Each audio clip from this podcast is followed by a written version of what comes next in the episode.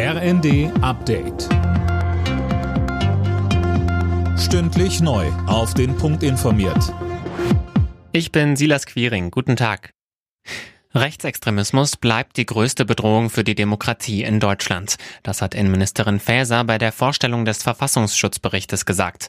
Das Potenzial gewaltbereiter Rechtsextremisten ist demnach mit 13.500 Personen unverändert hoch.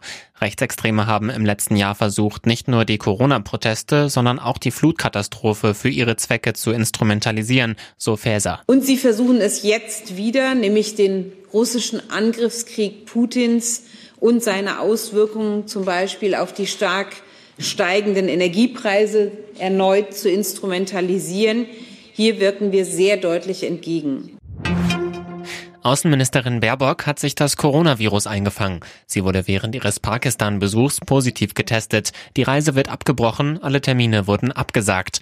Ursprünglich wollte Baerbock von Pakistan aus noch nach Griechenland und in die Türkei weiterreisen. Deutschland will sich an der Ostflanke der NATO verstärkt militärisch engagieren. Das hat Kanzler Scholz nach einem Treffen mit den Regierungschefs der baltischen Staaten in Litauen angekündigt, ohne dabei ins Detail zu gehen.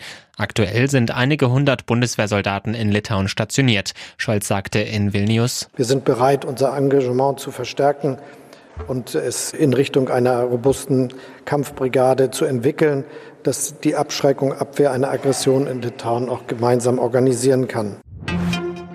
Nun ist es offiziell, Schalke 04 hat Frank Kramer als neuen Trainer verpflichtet. Der 50-Jährige hat beim Bundesliga-Rückkehrer einen Vertrag bis 2024 unterschrieben.